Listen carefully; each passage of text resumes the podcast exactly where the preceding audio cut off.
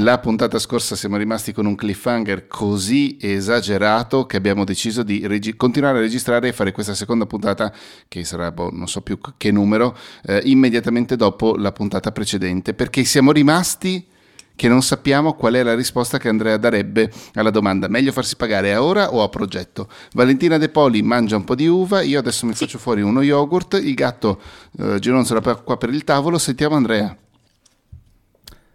E no, niente, io ci tenevo a dire che in realtà non lo so, non, non ho idea. F- mi sono strozzata.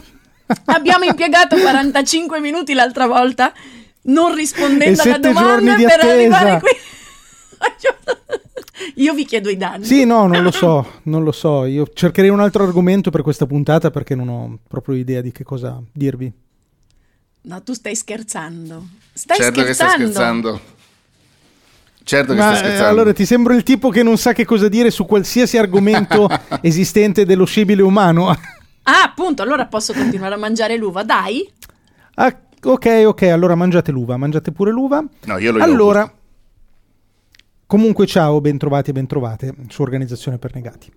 Madonna, come sei ehm, formale. Allora, se, Secondo me la prima cosa che dobbiamo dire quando parliamo di costo orario barra costo a progetto è che ci sono tutta una serie di situazioni e a volte sono la maggior parte in cui non si può scegliere, cioè in cui ha senso esclusivamente una delle due modalità. Infatti scusatemi, eh, riepilogherei il punto di vista di Valentino e mio, Valentina e mio, dipende, eh, sarebbe meglio a progetto però dipende poi in realtà da quello che succede.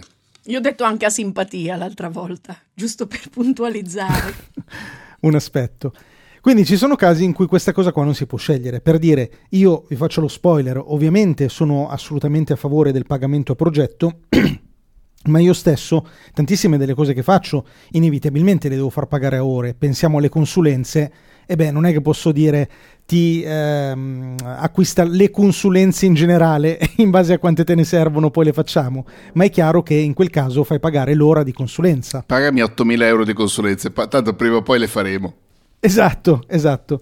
Ehm, e in particolare secondo me già c'è una piccola, un piccolo indizio. Io personalmente faccio pagare a ore pur essendo favorevole al pagamento a progetto però io faccio pagare a ore tutte quelle cose che richiedono il mio tempo in presenza col cliente. Cioè, ah, fatto, questo è molto interessante come molto. punto di vista.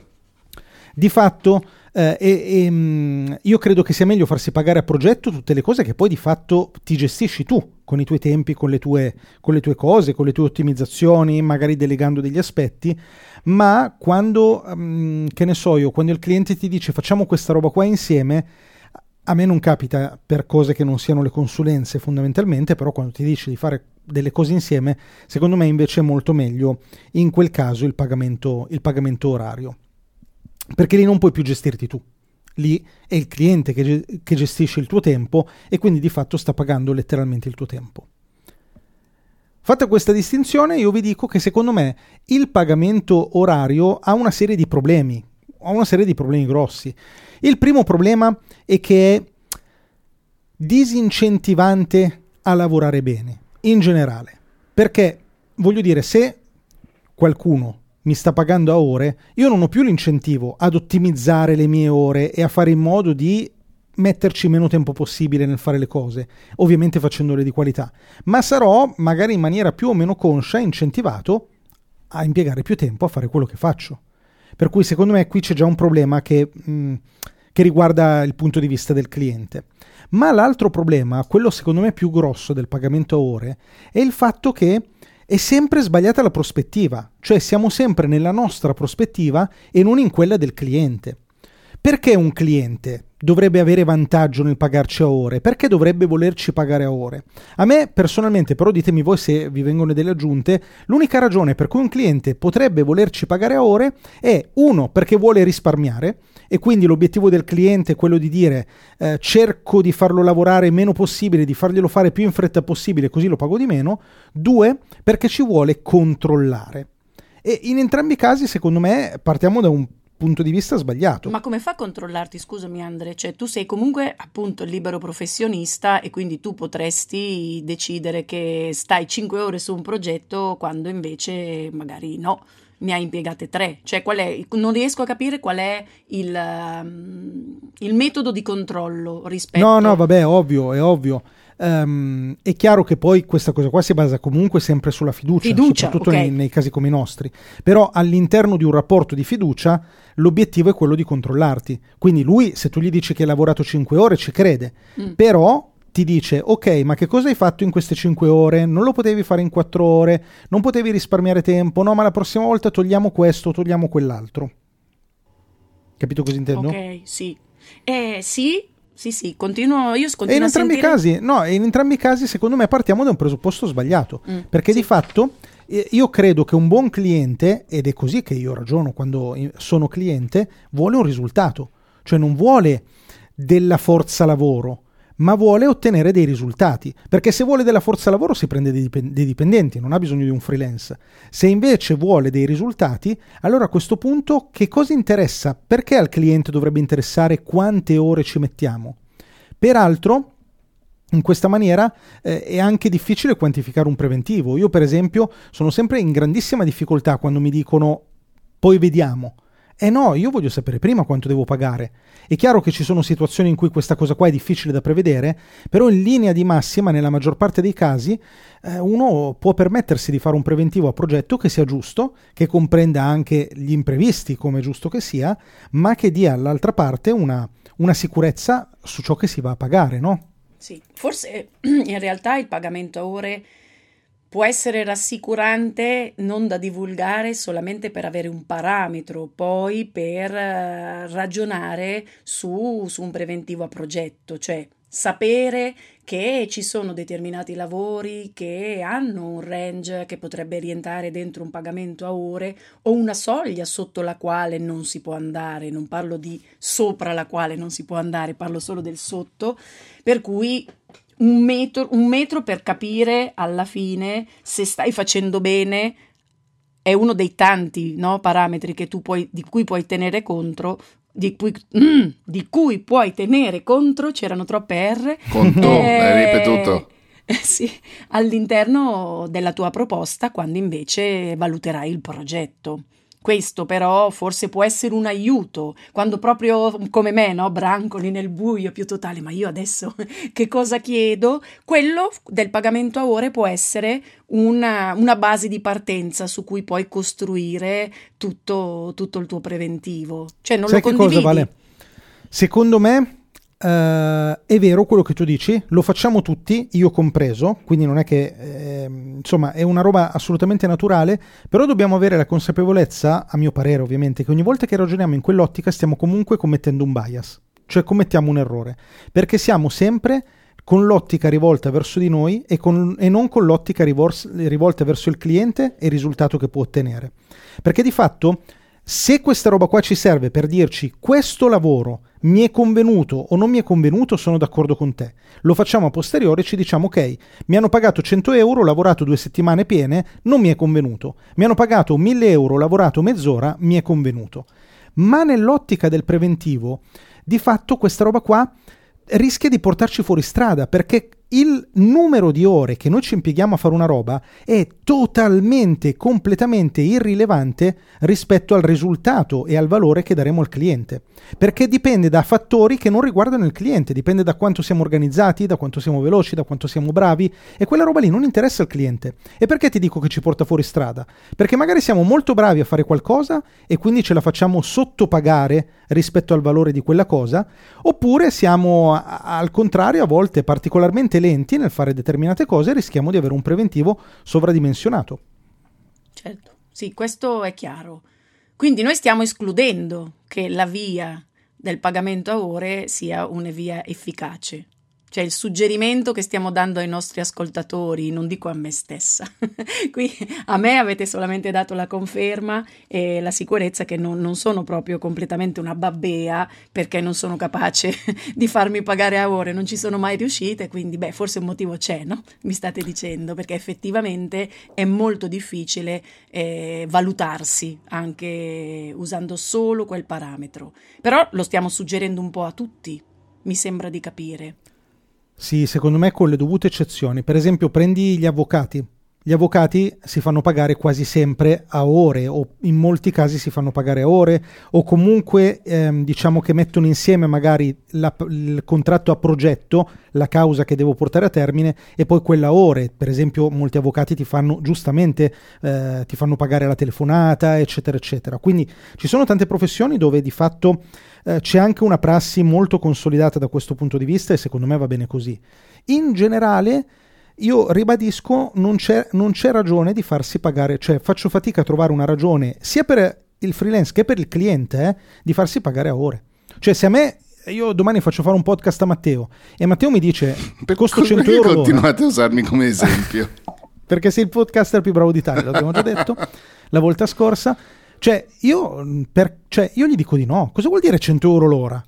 100 euro l'ora ma mi dici esattamente quante ore ti servono me lo dici in anticipo sì, e dentro quelle 100 euro, dentro quei 100 euro ci dovrebbe essere anche una, una descrizione di, della, della, della, competenza che ti viene richiesta o che tu offri. Cioè, mi sembra è molto, veramente è difficilissimo, almeno per quanto mi riguarda, riuscire ad applicare, ancora una volta mi state dando la conferma, alla, alla mia professione una modalità di, di creazione di un preventivo a ore per me impossibile. Cioè è più facile perché ecco qui entriamo nell'altra difficoltà che si può incontrare anche lavorando eh, su un preventivo di un progetto a progetto, cioè che è quella della descrizione di quanto, tu, di cosa tu sei in grado di garantire, cioè quale sarà il tuo lavoro, perché se fosse pagamento a ore è tutto più facile, no? Dici 12 ore di lavoro, te lo sei valutato tu e lì dentro ci metti tutto il tuo bel mischione minestrone. E invece no, a progetto devi mettere dei limiti. Voi cosa fate? Cioè, riuscite a trovare una descrizione, a prevederla? Avete delle descrizioni standard? Sapete quali sono le voci che assolutamente non dovete eh, dimenticare, quelle che invece normalmente normalmente non vengono accettate dal, dal, dal committente o comunque dal cliente, perché anche questo è difficilissimo. Io non mi sono mai preoccupata nella mia vita di dover descrivere così eh, in maniera specifica, no? È quasi una scaletta, i passaggi del mio lavoro, io ti garantisco questo e a volte sai benissimo che se tu lì dentro metti una voce eh, che non è proprio quella precisa ti si potrebbe anche ritorcere contro, perché se tu dici e poi due giri di bozze, no? E, ma ti dimentichi che dopo c'è un altro passaggio, allora l'altro passaggio che magari ti, ti, ti, ti, toglie tre giorni nella tua settimana lavorativa non è stato calcolato e quindi eh, sei un po' fregato perché ti sei dimenticato di inserirlo all'interno della tua descrizione. Allora qui anche è un momento davvero di difficoltà, cioè non solo capire come creare un preventivo, ma poi anche come scriverlo. Beh, quello è un, è un discorso ancora diverso, quello del preventivo, di come scriverlo e che porta con sé tutta una serie di grattacapi che non sono da poco. Comunque mi piace che Valentina stia continuando a usare questo podcast come sua eh eh, seduta. Ma non avevate capito che era così? cioè io ho accettato, ve l'ho detto dall'inizio. Mi sì, no, è vero, è vero, è colpa nostra, dopo. è colpa nostra. Siete sempre, siete pronti, ma no, non mi sento sinceramente di dare dei consigli a nessuno. Cioè posso, posso provare ogni tanto, però mi viene più facile in questo momento mettermi dalla parte di chi è in difficoltà e di usare voi invece come quelli più sì, poi io chissà quanto. E allora eh, non ti deluderò Valentina perché io ho una risposta alla tua domanda. Prima di, par- scusami, prima di parlare di, cioè prima di sconfinare nel preventivo, posso fare una domanda a entrambi eh, riguardo una cosa che sta a metà tra il costo orario e il costo a progetto, cioè il costo a pezzo. Per esempio, cioè? Vale che deve, che deve, che ne so io, ogni tanto eh, scrivere degli articoli, a me che magari mi può capitare di fare soltanto la pulizia di una roba piccola, relativamente breve, una cosa del genere. Ehm, che, che, cosa si... Non lo so, a me è capitato di... Secondo quando me è, capitato... assolutamente equivalente a un contratto a progetto. Ok. Cioè, il progetto è ti scrivo un articolo, ti faccio una puntata di podcast. Sì.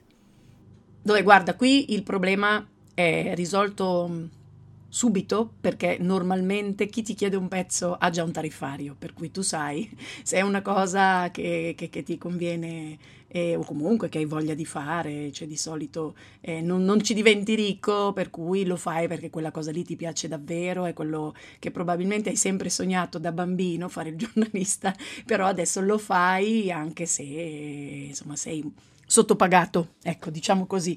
Però mm, sì, è come se fosse un progetto. Anche perché che... puoi impiegarci quattro ore, sei ore, no, certo. una notte. Il punto è sempre quello, cioè il punto è scorporare il tempo che ci mettiamo dal risultato che ottiene il cliente. Sì, sì, sì, sì. Cioè, se io eh, domani creo l'intelligenza artificiale del secolo che fa i podcast da sola e io per fare un podcast ci metto un secondo, quello al cliente non cambia, cioè non interessa a lui il fatto che io ci metta un secondo. Poi per no, carità, certo. se io ci metto un secondo in una strategia anche di pricing diciamo giocando un pochino anche al ribasso posso farlo pagare di meno perché in quel caso io punto ad avere magari una, un pubblico più ampio ma devo anche poi avere la consapevolezza che se lo faccio pagare di meno viene percepito meno il valore per cui insomma in generale secondo me la cosa fondamentale è che il, il nostro tempo sia scorporato come è giusto che sia dal valore che ottiene la persona a cui stiamo vendendo qualcosa. Io per esempio quando mi è successo di fare questo di farmi pagare per delle cose molto brevi, molto compatte, che, che potrebbero essere l'equivalente di un pezzo per vale, ho, calcol- ho voluto sapere prima quanto, quanto, lavoro c'era da fare e ho calcolato quanto tempo mi si sarebbe servito, non l'urgenza o l'importanza del, che, che, aveva per il cliente. È chiaro, e... poi diciamoci anche un'altra cosa fondamentale, cioè è chiaro che quando lavori a progetto tu fai una stima di quanto il progetto ti ah, richiederà certo. Ed è anche chiaro che a volte sei in attivo, a volte sei in passivo. Cioè non è che tu puoi farti pagare sempre così tanto in più da prevedere qualsiasi tipo di imprevisto possibile e immaginabile, ma è ovvio che dopo un po' all'inizio i preventivi saranno totalmente campati per aria, lo erano per tutti noi e non c'è dubbio. E, è chiaro che poi col tempo riesci più o meno a prevedere quel, pre- quel preventivo che ti dà quel piccolo margine percentuale per cui se fai una somma di tutti i progetti che fai, più o meno tra il più e il meno sei in pari rispetto alle ore che avevi previsto. A volte ci metti un po' di più, a volte ci metti un po' di meno. E a questo proposito, eh, secondo me è interessante la domanda di Vale, che non è tanto sui preventivi in generale, ma è più sul sì, come sì. gestisci la definizione del preventivo. Io, io, mi prendo dell'acqua, vai avanti. Perfetto. E, ehm, e io ti dico, secondo me diciamo che ci sono due cose da far emergere nel preventivo, secondo il ragionamento che stiamo facendo. Dalla, da un lato far emergere quello che ottiene il cliente, cioè io nel preventivo ti dico bene che cosa il cliente, tu, a te cliente, che cosa tu hai se mi, se mi affidi il lavoro. Dall'altro, una cosa che ho capito essere fondamentale nei preventivi è specificare tutte quelle tutte quelle cose che al cliente sembrano delle piccole cose, ma che per te invece rischiano di diventare estremamente onerose. E mi vengono in mente due esempi. Uno, le revisioni. Cioè all'interno di un preventivo, se è previsto che tu faccia un lavoro e se è fondamentale specificare quante revisioni ha a disposizione il cliente, cioè quante volte puoi cambiare quello che hai realizzato per il cliente, ipotizziamo un episodio, quante volte lo puoi rifare quell'episodio? Quindi te lo mando, tu mi mandi le correzioni, te lo rimando, tu mi mandi le correzioni, te lo rimando, fino a quante volte? E questa cosa qua non solo ti aiuta a definire meglio il rapporto, ma ti aiuta anche a rendere il cliente più preciso, perché se lui sa che ha una sola revisione, inevitabilmente darà molto più attenzione a quell'ascolto dell'episodio eh, rispetto a che se sa che di averne 10 o di averne illimitate. La seconda cosa che mi viene in mente, perché sulle revisioni secondo me, bene o male, siamo tutti d'accordo, già lo sappiamo tutti. La seconda cosa che io il più delle volte specifico, che per me ho scoperto essere molto importante, è il numero di meeting barra telefonate. Cioè, mm. nel momento in cui stiamo lavorando insieme, quante riunioni ti concedo all'interno di questo progetto per definire cose del progetto?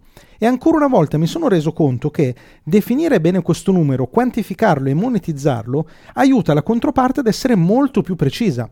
Io in questa maniera mi risparmio, per esempio, le varie riunioni in cui si aspetta che arriva Tizio e poi Tizio non c'è, vabbè, ma intanto diciamoci due cose, ma poi la rifacciamo domani che c'è Caio e poi eh, però cavoli, oggi purtroppo non avevamo pronto il folder. Mm, vabbè, dai, ti spiego due cose, poi settimana prossima la facciamo col folder.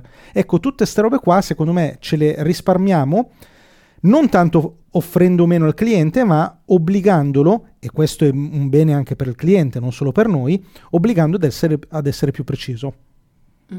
Sì, ma lui riesce poi, a, perché nella mia esperienza so che poi sono cose che normalmente tu magari provi a scrivere, se non in un preventivo, in un contratto, anche quantomeno in una tabella di marcia che, che, che di solito si condivide eh, con, con il cliente e poi però già al terzo giorno tutto questo viene dimenticato perché succede bah, che va via l'amministratore delegato, la dico, riunione è saltata dico, vale. e ne dobbiamo... Mm. Secondo me dipende, questa cosa specifica dipende tutta, tutta, tutta dal professionista. Cioè, cioè a te, me è capitato... Da a me, me, è capitato, da te, da Matteo, sì, intendi? Sì, sì. A me è capitato per dirti... Uh, a me succede poco questa cosa perché è molto raro che io faccia dei servizi per altri, diciamo così. Però mi è capitato per esempio una volta eh, che c'era un meeting molto importante a cui bisogna, bisognava partecipare e eh, sembrava impossibile riuscire a convogliare tutte le persone che dovevano partecipare a questo meeting. E allora il cliente mi ha detto, um, guarda, senti, riusciamo a spezzare le due riunioni ne facciamo una con una parte del team e una con l'altra parte del team. Sto un po' semplificando però per capirci. E in quel caso la mia risposta è stata: beh, assolutamente sì, non c'è problema. Ti mando il preventivo per la seconda riunione. Ho mandato il preventivo e immediatamente tutte le persone si sono rese disponibili per partecipare alla prima e unica riunione. Certo, è come se fossi tu il padrone del tuo destino, davvero, però io credo che serva veramente un'autoeducazione che, che richiede tanto tempo. Insomma, prima di arrivare al tuo livello bisogna fare tanta pratica, cioè io non mi sento, adesso in questo senso faccio meno la modesta, non mi sento una novellina eh, rispetto a, appunto al, al poter valutare mh, mm, il proprio lavoro, capire chi c'è dall'altra parte, la relazione, però sono delle dinamiche nelle quali davvero tu ci devi trovare da libro professionista, intendo, e prima di capirle ci vuole un po' di tempo, cioè mh, mm, probabilmente tutto questo che stai raccontando adesso, fra due o tre anni, se io continuerò a inseguire questo, questo, stile di vita, le comprenderò meglio. Adesso per me l- almeno la metà e delle cose... E le applicherai meglio anche. Sì, Perché bravo. tutte queste robe qua di cui stiamo certo. parlando, a parte quello del costo a, a riunione, che Andre non me l'avevi mai detta, questo, questo colpo di genio, eh, se, se mi mai, serve... Ma mai se, ci avrei se... pensato, ragazzi, veramente, cioè davvero. E, però non, non hai detto una cosa folle. Cioè, hai detto una cosa che è sacrosanta, ma mai, mai ci avrei pensato. Capisci? E qui è tutta esperienza. Esperienza, poi probabilmente ci sono anche delle forme mentali, la tua sicuramente è più vicina a quel tipo di organizzazione, però sono cose che peraltro conosco benissimo, eppure non mi sarebbe mai venuto in mente che una riunione, una riunione la richiesta di partecipazione potesse influenzare il, il, il valore del mio lavoro, comunque il costo del, del mio preventivo. E quindi credo che ci sia proprio eh, necessità di, di, costruirsi un mondo, di imparare a conoscerlo e, e poi anche ad avere un po' di coraggio, perché cioè io, io, veramente la metà delle cose che oggi mi avete raccontato farei ancora oggi fatica ad applicarle rispetto alle persone con le quali ho a che fare tutti i giorni. E tu, Matte, lo però, sai, perché però, delle volte però, ti dico fai avanti tu perché io mi vergogno quindi quando si in che mani di parlare mette, di, di figurati in che mani si mette Andre. Eh, ma no, per, dai. Però vale, eh, attenzione, perché tu soltanto, forse quest'anno, e neanche tanto, stai riuscendo ad, ad avere dei clienti per la tua libera professione intendo proprio che ti possono permettere di fare dei ragionamenti, di, di, di attuare queste strategie. Sì, questo sennò, intendo, certo, eh, perché è, fa parte di quel percorso di costruzione, cioè all'inizio sei spaesato, te li, te li No, devi certo. cercare, poi c'è la fase in cui devi dire sì a tutti, non ti puoi permettere di dire dei no, poi capire eh, le tipologie di cliente, poi finalmente inizi a fare un ragionamento non da, da improvvisatore, perché poi si passa veramente un periodo in cui sei sei un totale improvvisatore, cioè vai a tentativi, ah sì questo è bello, ah questo lo faccio per passione, ah questo mi piace, non me ne frega niente se non mi pagano, no? Cioè cosa che adesso non succederebbe più. Guardate, io ce l'ho davanti agli occhi questo, questo momento in cui mi è, stato chiesto, mi è stata chiesta un lavoro, una collaborazione che riguardava comunque una cosa che mi piaceva, che faceva parte della mia vita e, e, ehm, e, quasi, cioè la mia tendenza, quando mi è stato proposto questo lavoro, io ero già libera professionista, e era quella di dire ma io lo faccio in ogni caso, cioè mi sembrava quasi che mi arrivasse come un, un regalo perché riguardava me qualche cosa evidentemente che sentivo molto vicina a me, non riuscivo a catalogarla ancora nell'ambito lavoro, cioè mi dovesse capitare adesso una cosa del genere è chiaro che non, non ci arriverei, mai penserei di poterla fare gratis, anzi, però ci ho impiegato un po' prima di raggiungere questa consapevolezza. E quindi credo che faccia bene a Valentina, cioè a me e agli ascoltatori comunque ascoltare l'esperienza di chi è più avanti, di chi è più avanti nel percorso sicuramente. Poi tu adesso Andrea mi dirai ma io sono sempre stato così, anche quando ho deciso di diventare libero no, professionista. No, no, no, ma va. A parte che non mi sento, e lo dico senza nessuna falsa modestia, non mi sento assolutamente più avanti. Eh, semmai alcune cose magari sto facendo dei ragionamenti che possono essere utili, quello me ne rendo conto ma no, io non, non, sono assolutamente sempre stato così, tutt'altro, tutt'altro. Cioè, eh, io credo di aver fatto e di fare ancora tutti, tutti gli errori tipici del freelance, tutta la trafila, io ce l'ho, l'ho avuta sicuramente e in parte ce l'ho ancora. Devo dirti, vi, vi posso dire una cosa un po' spirituale? Sì. Vai. Allora, io adesso non voglio scadere nella spiritualità eccessiva, ma io credo davvero in questa cosa. Io penso che per me una... Tu pensi che Dio sia un libero professionista? God is a freelance, ti prego, titolo della puntata. No. Uh, allora, io credo che un po' la svolta nel mio lavoro ce l'ho avuta quando ho iniziato a percepire ciò che io faccio anche a livello lavorativo come parte di una cosa più grossa di, di, di me, cioè come parte di un flusso umano, di, di, di, vita umana che è più grossa rispetto a quello che faccio, rispetto al mio singolo pezzettino. E quando ho capito questa cosa, ho capito anche che mi faceva bene avere a cuore tutto il flusso e non soltanto la mia singola parte. E allora io ho smesso di percepirmi come quello che fa il suo pezzettino e in ogni trattativa, in ogni rapporto, in ogni relazione, io non riesco ad avere a cuore soltanto la mia singola parte, ma ho bisogno di avere a cuore tutto, tutto l'insieme che io sto eh, al quale mi sto approcciando. E allora da un lato, per esempio, con i miei collaboratori, le mie collaboratrici, le persone che devo pagare, io sfido chiunque abbia mai lavorato con me a dire di aver ricevuto un pagamento da parte mia oltre le 48 ore rispetto al ricevimento della fattura. Io ho sempre, sempre pagato immediatamente. Ti dico 48 ore soltanto perché a volte magari la fattura arriva di sabato e la paghi di lunedì. Se no io nel momento in cui ricevo la fattura io la metto in pagamento istantaneamente. D'altra parte, um, da freelance, cioè io devo avere a cuore anche la vita, l'essere umano che ho dall'altra parte. E allora perché ti dico che quantificare la riunione è importante? Perché se io quantifico la riunione so e io ho la certezza, la sicurezza di fare il bene anche dell'altra persona.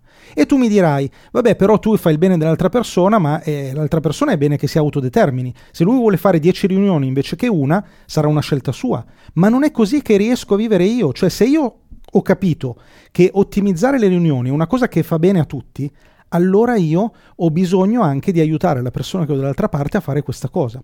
Se io ho capito che il pagamento anticipato è una cosa che fa bene a tutti, incluso il cliente, soprattutto al cliente, per tutta una serie di ragioni che abbiamo già detto la volta scorsa, non ripetiamo, allora io ho bisogno di forzare un po' la persona che sta dall'altra parte in questa direzione. Perché nel momento in cui eh, a me è capitato, per esempio, di avere a che fare con delle persone che per dei lavori mi hanno chiesto una cifra e io gli ho detto no, per questa roba qua te ne do di più perché è meglio se tu ne guadagni di più, ma è meglio per tutti. Non è che sono un buon samaritano, ma se uno ha a cuore il sistema, tutto il sistema, deve, cioè, c'è la possibilità di trovare il meglio per tutti, il bene per tutti.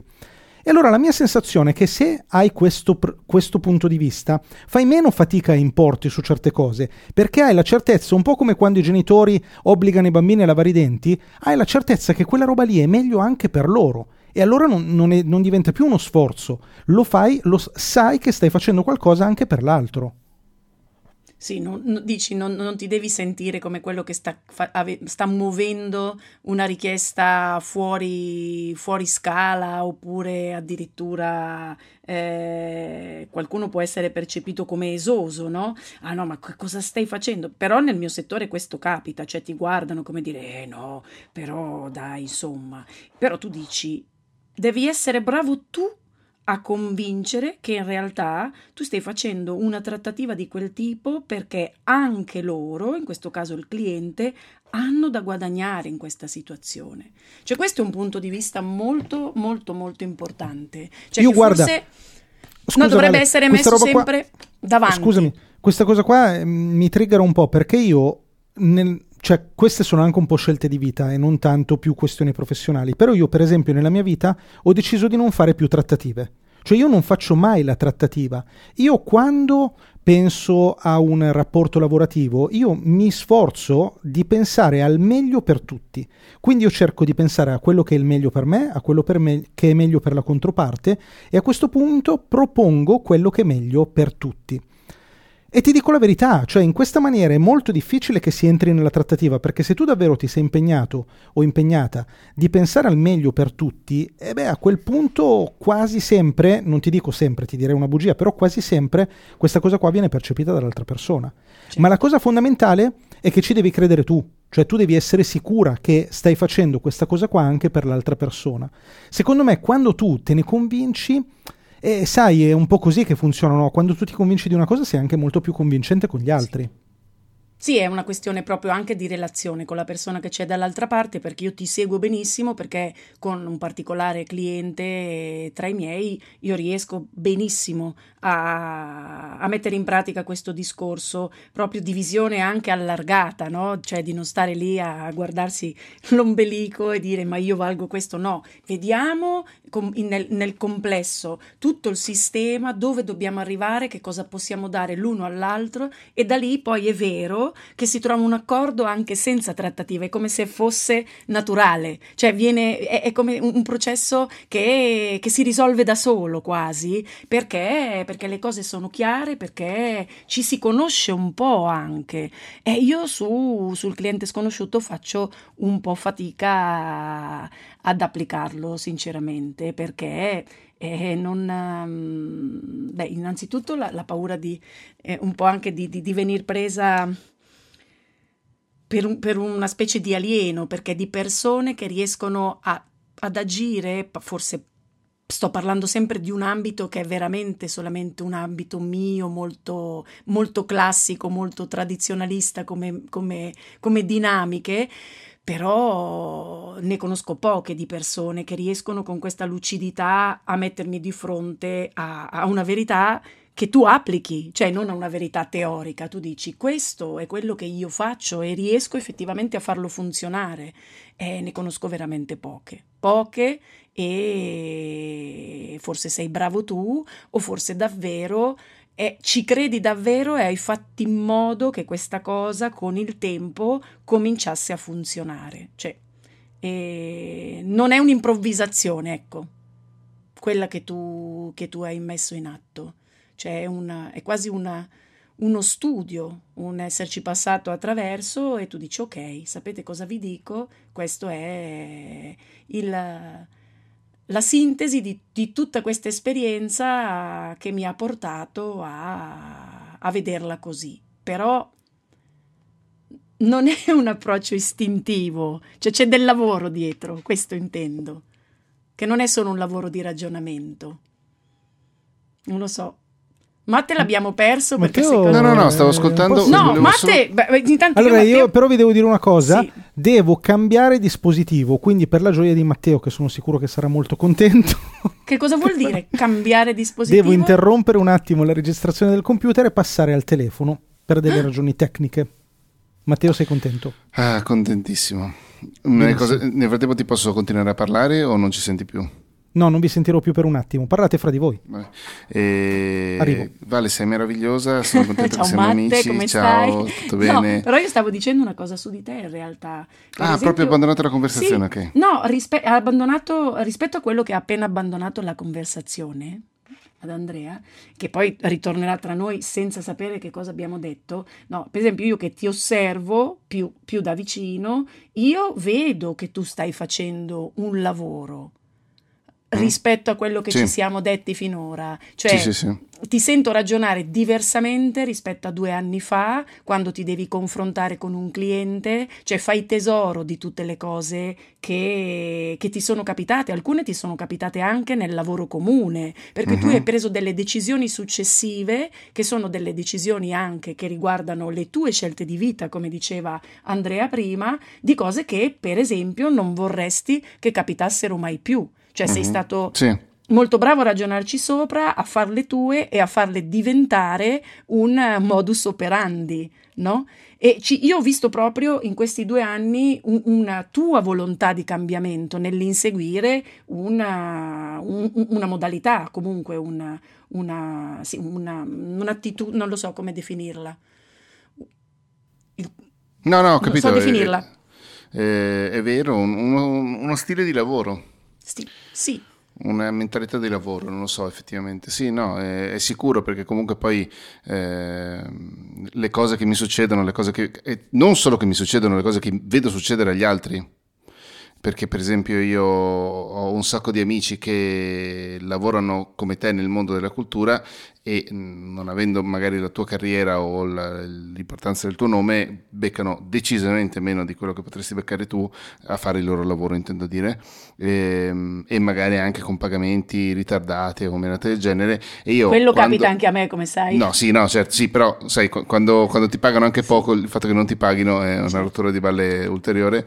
E eh, proprio quando stavo ancora pensando a cosa fare della mia vita, dopo eh, essere stato lavoratore dipendente, io dicevo, cazzo, non voglio finire, cioè non è che non voglio, però spero di non, di non finire mai, di non avere mai quei problemi lì, di averne altri magari, che potrebbero anche essere peggiori da un certo punto di vista, però comunque di non avere quei problemi lì, cerchiamo di impostarci da subito nella maniera più corretta. Vi dicevo, forse l'ho detto, non mi ricordo in quale puntata l'ho detto, un paio di puntate fa, però l'ho detto che quello che non è mai neanche diventato un mio cliente mi chiamò, eh, e, fu una delle prime telefonate di lavoro, mi chiamò eh, che ero in vacanza e io gli dissi ci sentiamo quando torno. Cioè non ho voluto neanche in quel momento iniziare a ehm, eh, svilire il mio tempo personale, soprattutto di vacanza, nei confronti di i clienti Certo. che vogliono magari la qualunque a qualunque ora. Comunque, tutto questo era per dire che sia ascoltando Andrea, ma anche osservando te, cioè la tua evoluzione rispetto al rapporto con i clienti. Sono un piccolo Pokémon. Sì, un piccolo, il mio furbi. No, no. cioè, due, due anni di osservazione e capire che anche nei confronti della relazione con il cliente c'è dietro un lavoro, cioè devi avere un obiettivo, devi- non, non è che esiste un, un prontuario, ecco, No, certo, da seguire. Cioè, è Onestamente, veramente- Vale, se avessi non tutti i tuoi clienti, ma alcuni tuoi clienti, eh, non so se riuscirei neanche io a imporre loro una Vabbè, maniera più, Ma chiamiamo perché sana. io comunque sono ancora in una fase, anche per scelta di vita, come direbbe Andrea, un po' schizofrenica, dove non voglio lasciare determinate cose perché le voglio mantenere, No, che certo. sono quelle che mi legano di più al mondo del, del giornalismo e insomma e- e- e i datori di lavoro e i clienti sono decisamente eterogenei, quindi Sì, non- sì, sì. e sono tutte esperienze veramente diverse, però tornando a quello che diceva Andrea, è vero che sono io che devo condurre i giochi. Mhm. Sì, Cioè- questo è sicuro. Ognuno di loro avrà la sua particolarità, una personalità diversa, delle esigenze diverse, dei tempi di pagamento diversi, dei modi di ricevere le fatture diverse. Alcuni non ti chiedono il preventivo, altri ti fanno firmare un contratto, cioè sono veramente mille variabili. Però tutto questo, tutto questo è verissimo, come dice Andre, deve partire da me. Cioè non, de- non è, non è mm, accettabile mh, subire, che non vuol dire mettersi di traverso oppure ogni volta entrare dentro trattative, perché poi io parlo di trattative, ma in realtà per me trattativa è quando uno mi dice eh, ma quanto vuoi? Ah, poi parliamo di soldi. Ah, poi un giorno, pa-", cioè questa è la trattativa, quindi è l'avvicinamento al dunque, di bene, ma quanto mi paghi? Che difficilmente no, io faccio questa domanda, ci si arriva sempre centellinandola, girandoci intorno, e però è vero questa cosa deve essere gestita da, da noi, da noi, da, cioè dal libero professionista. Tenendo conto per che bene mancano... anche loro, eh. Sì. Sì, tenendo conto che mancano circa 5 minuti, volevo anche dire che ehm, ci sono degli ambiti dove banalmente faccio per dire il pagamento anticipato è una, è una prassi più che normale. Ho una carissima amica che eh, si occupa di corsi, di scrittura, di cose del genere, è stata avvicinata da un cliente di, che lavora in un, in un ambito diciamo eh, piuttosto, piuttosto ricco, diciamo così, lei gli ha detto il prezzo, lui l'ha pagata il giorno dopo, prima ancora che iniziasse il corso. Uh, idem con una studentessa straniera, adesso non mi ricordo di che paese europeo. Le, ho bisogno di questa cosa qui, puoi insegnarmi questa cosa qui? Sì, questo è il mio costo, boom, il giorno dopo il bonifico.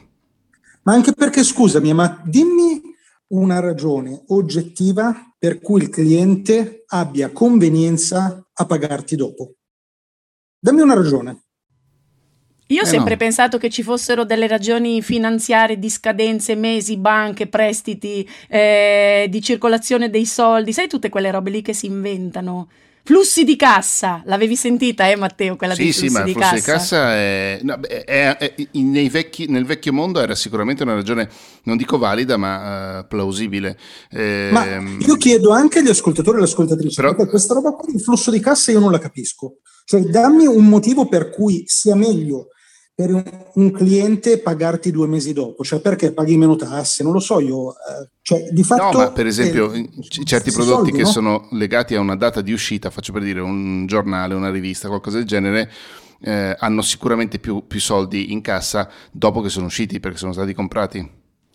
Non è detto che ce li abbiano nel momento in cui invece stanno preparando l'uscita in questione, non lo so, è un'ipotesi.